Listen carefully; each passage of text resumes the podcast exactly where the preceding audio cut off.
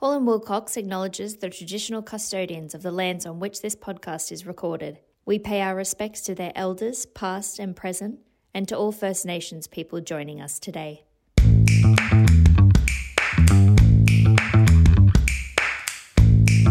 Hello and welcome to the second episode of the Hall and Wilcox Spotlight on Construction Law podcast series. My name is Stefan Fenk, and I'm a partner in the projects and construction team at Hall Wilcox in Sydney.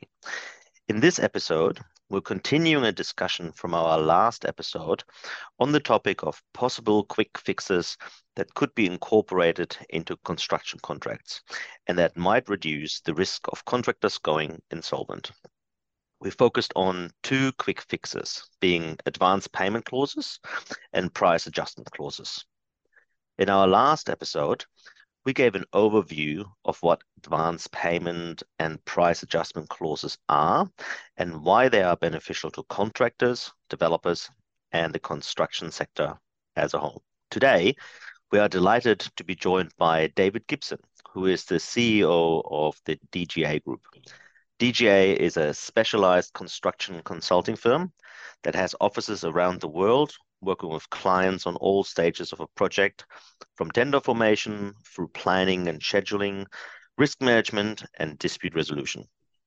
David has over 30 years' experience in the construction industry and is a fellow of the Royal Institution of Chartered Surveyors, the Chartered Institution of Civil Engineering Surveyors, and the Chartered Institute of Arbitrators. He's also a CEDR accredited mediator. David hails from the UK, but has been living and working in Australia since 2019. He has also worked for many years in other places, such as Hong Kong, Singapore, Dubai, and the UK. Welcome, David. It's nice to be here, Stefan. Great to have you on board. Let's begin by talking about advance payment clauses. By way of a reminder, advance payment clauses are clauses which provide the contractor with an upfront payment sometimes secured by a specific bond, which is paid back during the first months of the project, usually by way of percentage deductions on progress payments. David, tell me about your experience of advance payment clauses here in Australia. Just first, across all the areas I've worked in, um, I've found most of the contracts uh, have an option to include for um, advance payment clauses. Uh, that's in the UK, Asia, and Australia and obviously the um, the lifeblood for any contractor is his uh, positive cash flow. So the advance payment uh, provides the contractors uh, with a, uh, a significant uh, cash inflow at the beginning of a project. Uh, so they're obviously keen to have these advance payments clauses in the contract. Where, where it is taken up, I've found generally it's normally about 10 to 20 percent of the contract sub is the advance payment. Uh, I've also found it creates a, a, better working and collaborative relation between the uh, employer or principal and uh, the contractor. It, it, sets the contract off on a good footing. And I find that does um, help with collaboration on, on the projects. Uh, I've also seen it create uh, an opportunity to submit more competitive tenders where I've known some contractors able to offset some of the interest that they earn off the advance payment against the uh, the tender bid, and therefore uh, it does have a positive uh, effect for the employer. And sometimes they do get uh, a, a slightly reduced tender price. I've also found the advance payments are, are probably more prevalent uh, in the Middle East because obviously the liquidity in the market is quite low, and contractors are at more risk, uh, you know, for securing regular payments, and therefore the advance payment does offset that risk uh, significantly. Uh, I've, I've always found that the advance payments are, are, are well organised and properly administered in the contracts. Uh, they usually uh, set out the requirements for the advance payment guarantees. Obviously, the employer wants these uh, advance payments um, uh, offset against a, um, a, guarantee they can call upon. Uh, should, you know, should, for example, the contractor uh, go bust or, or, or, it's terminated, they've got a, a guarantee to call upon. And uh, there's normally very clear uh, methodology in the contract in which the advance payment uh, is gradually repaid uh, through the contract through an adjustment to the interim payment certificates.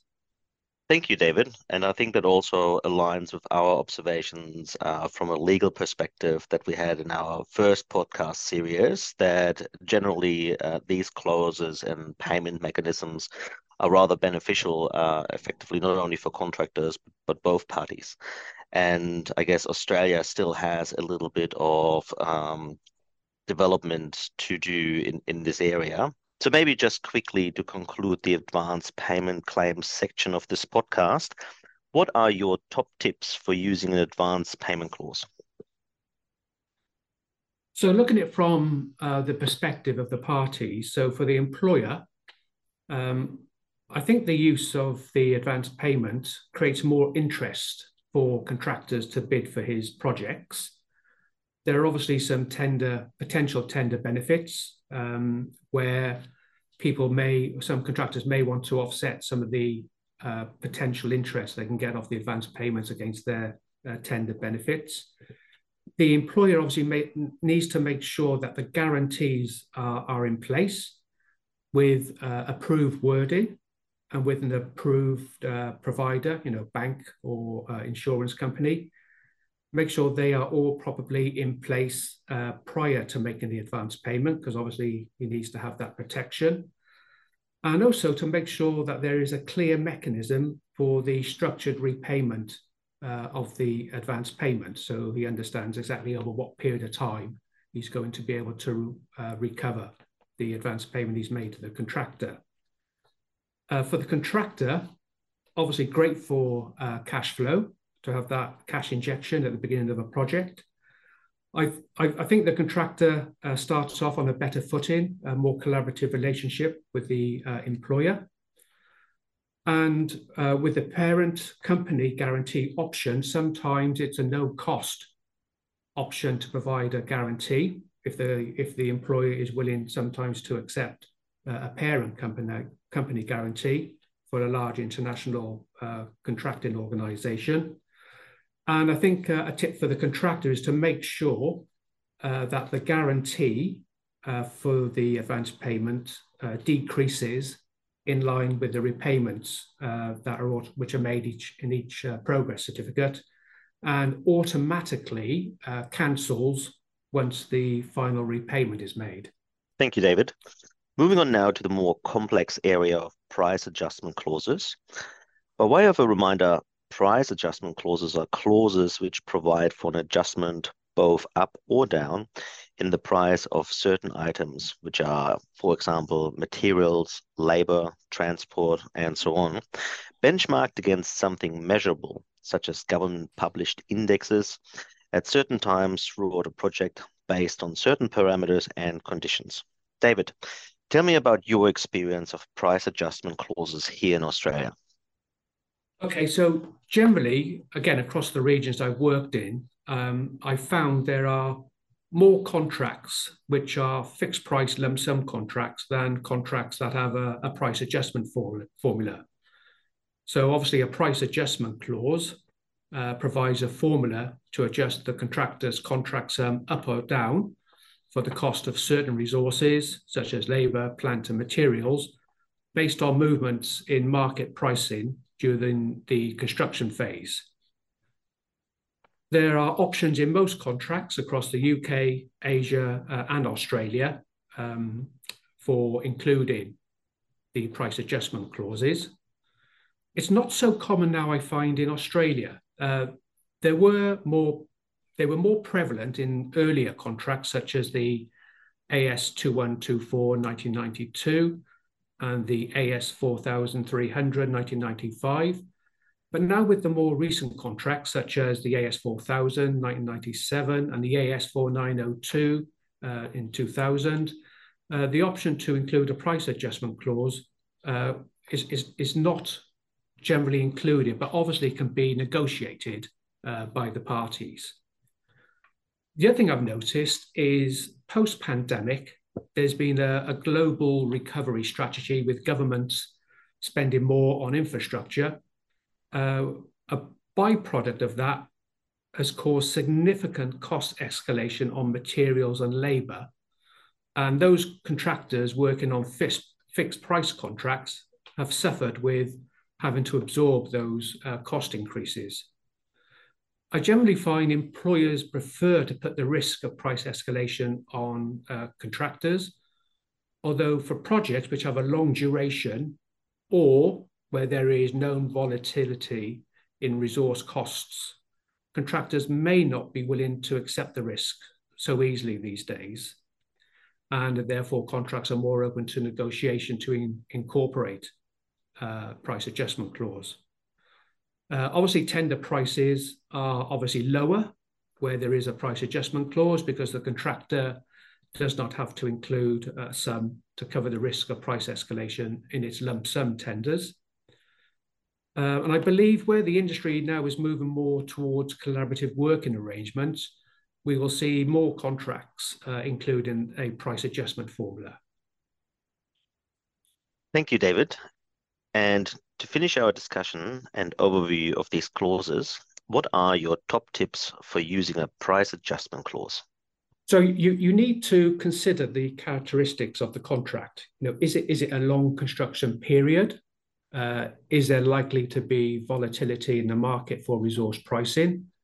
And you know, what's the contractor's appetite for uh, accepting risks associated with escalation? And who is best to manage this risk? There needs to be a clear understanding of the indices to be used. So in Australia, there are indices in the Australian Bureau of Statistics, and you need to clearly understand what's the base date that you're going to use for the uh, indices to compare to. And then you need to consider who defines the coefficients, i.e., if, if you break down your contract sum for percentages for labor, plant, and material, you know, who is best to define those percentages? And I would say the contractor is probably best to define those percentages, as obviously he's calculated his tender price. But alternatively, the principal may set those percentages out uh, in the tender. Uh, and for employees, they just need to consider the impact of price escalation uh, in their overall budgets for the project. Thank you, David. That has been an extremely insightful discussion. Thanks everyone for listening today. We hope you enjoyed this discussion with David. As always, please get in touch with us if you have any questions. You can find our details on our website, which is hallandwilcox.com.au, or connect with us on LinkedIn. We are in the process of recording the next series, so be sure to subscribe be notified of new episodes. When we return, our next topic will be digital construction, how the use of technology can improve productivity. And if you enjoyed today's episode, then rate, review, or follow our podcast wherever you get your podcasts from. Thank you.